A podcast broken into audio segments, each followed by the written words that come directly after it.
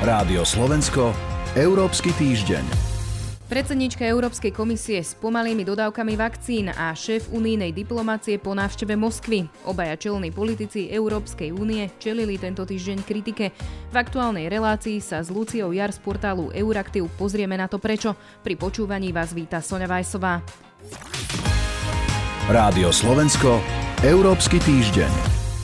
Začneme predsedničkou Eurokomisie Urzulou von der Leyenovou, ktorú v Európskom parlamente grilovali tamojší poslanci, vysvetľovať musela vakcinačnú stratégiu, ktorú zvolil Brusel a ktorá je pod čoraz väčším tlakom, že je pomalá.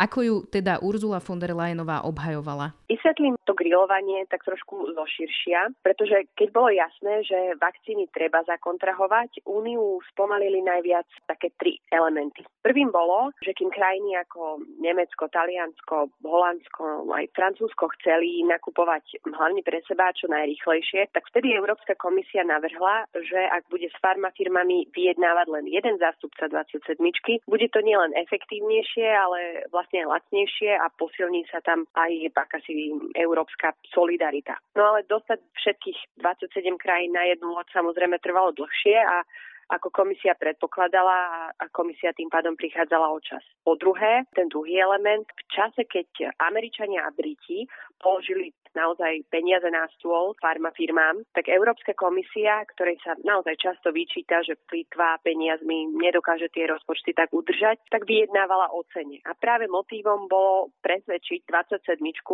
že idea toho spoločného nákupu má naozaj opodstatnenie aj to zase Európsku úniu stalo čas.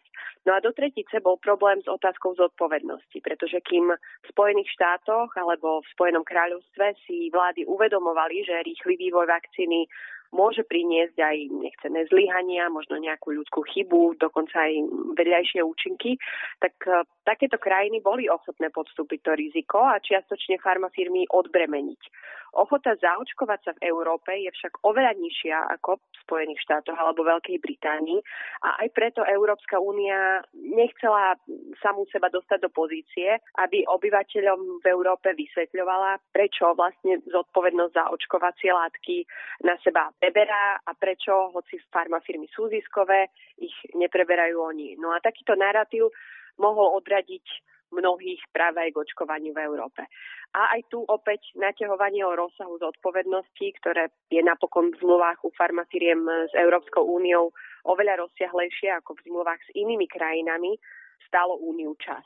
No a Ursula von der Leyen, ako ste naznačili, práve takéto kroky obhajovala, ale priznala, že, že únia sa príliš spoliehala na kontrakty zo strany výrobcov. Ona hovorila aj o tom, že vlastne podcenila to, že môže zo strany výrobcov dôjsť aj k nejakému spomaleniu napríklad, ktoré sa týkalo výroby. Čiže aký je možno záver z toho grilovania? Padli nejaké teda aj prísľuby, alebo ako to teda celé dopadlo? Padli prísľuby, kritika od europoslancov smerovala naozaj k takej tej transparentnosti celého procesu, aj spomínaných finálnych zmluv. Ešte stále je problematické aj poskytovanie vakcín napríklad pre tretie krajiny, tam, tam to bude ešte zaujímavé. Ale predsednička teda komisie sľubuje nejaké jasnejšie, transparentnejšie, otvorenejšie kroky vidíme, že tú kritiku si vzala k srdcu, e, ale nejako ju nevychyľujú jej vlastného kurzu. Určite ona, samozrejme Ursula von der Leyen si uvedomuje, že podobne ako celá Európska únia, aj, aj ona bude akýmsi takým e, obetným baránkom, pretože politici vo všetkých členských krajinách sa snažia práve ako keby naložiť e, tej komisii za, za zlé manažovanie očkovania, pritom práve členské štáty sú tie, ktoré dlho otáľali, nevedeli sa úplne e, rýchlo dohodnúť a, a dokonca ešte stále v Únii súperia a, a v konečnom dôsledku teraz aj očkovanie administrujú, čiže naozaj práve teraz je priestor, aby sa ukázali aj aj členské štáty. Veľa sme sa v predchádzajúcich reláciách bavili o tom, že e, vlastne celá tá pomalosť dodávok, výpadky v dodávkach vakcín môžu poškodiť istým spôsobom imič Európskej únie a Európskej komisie, ale môže sa to teraz odraziť aj nejakým spôsobom na dôveryhodnosti predsedničky Európskej komisie ako takej, keď teda sme ju videli teraz e, čeliť tomu grilovaniu v Európskom parlamente? Zdá sa, že Ursula von der Leyen to možno v tejto chvíli e, celkom ustála. Samozrejme ešte sú a budú pokračovať, ako som spomínala, také útoky aj na komisiu, na ňu, na celú administratívu v, v Bruseli ale opäť ona ako keby ukázala, že takéto epizódy si berie k srdcu, snaží sa možno nejako uh, ich vysvetľovať a, a robiť podľa toho, ako, ako sa od nej ďalej očakáva. Čiže má taký nemecký vlastný prístup.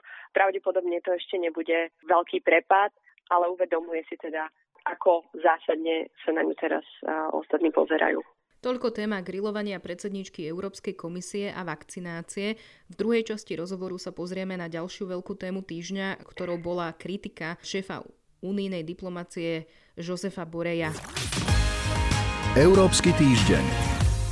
Nevôľu medzi europoslancami nevyvolala iba očkovacia kampaň, ale aj minulo víkendová cesta šéfa diplomácie Európskej únie Josefa Boreja do Moskvy. Časť zákonodárcov žiadala jeho rezignáciu za to, že dostatočne nereagoval na slova ruského ministra zahraničných vecí Sergeja Lavrova a celkovo sa tá jeho návšteva považovala za nepríliš šťastnú.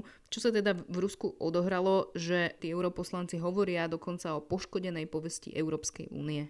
V súčasnosti je Európska únia a Rusko naozaj naraz, naraz cestí, pretože obe strany hovoria o nutnosti obnovenia nejakých konštruktívnych dialogov, ale kým únia rieši hlavne sankcie voči Rusku a svoje domáce záležitosti a v súvislosti s Ruskom napríklad aj dodávky ruského plynu a Nord Stream 2, tak e, Moskva sa borí s ekonomickou krízou a rezonujú naozaj obrovské protesty, ktoré súvisia s odsudením lídra opozície Alexeja Navalného. No a presne v takomto rozpoložení sa šéf európskej diplomácie do Moskvy vybral, napriek tomu, že ho mnohí v Bruseli varovali, že teraz na to nie je úplne vhodný čas. No a Borel napriek tomu odcestoval a na tej neslavnej tlačovej konferencii s, naozaj s úžasom počúval, ako jeho rúský kolega Lavrov hovorí, že že Európska únia jednoducho nie je pre Rusko spolahlivým partnerom. No a navyše v rovnakom čase Rusi vyhostili troch európskych diplomatov. A takou poslednou kvapkou bol aj, aj nešťastný výrok samotného Borela, kedy sa rozhovoril o Kube, keď teda na spomínanej tlačovej konferencii kritizoval postoj Spojených štátov voči Kube.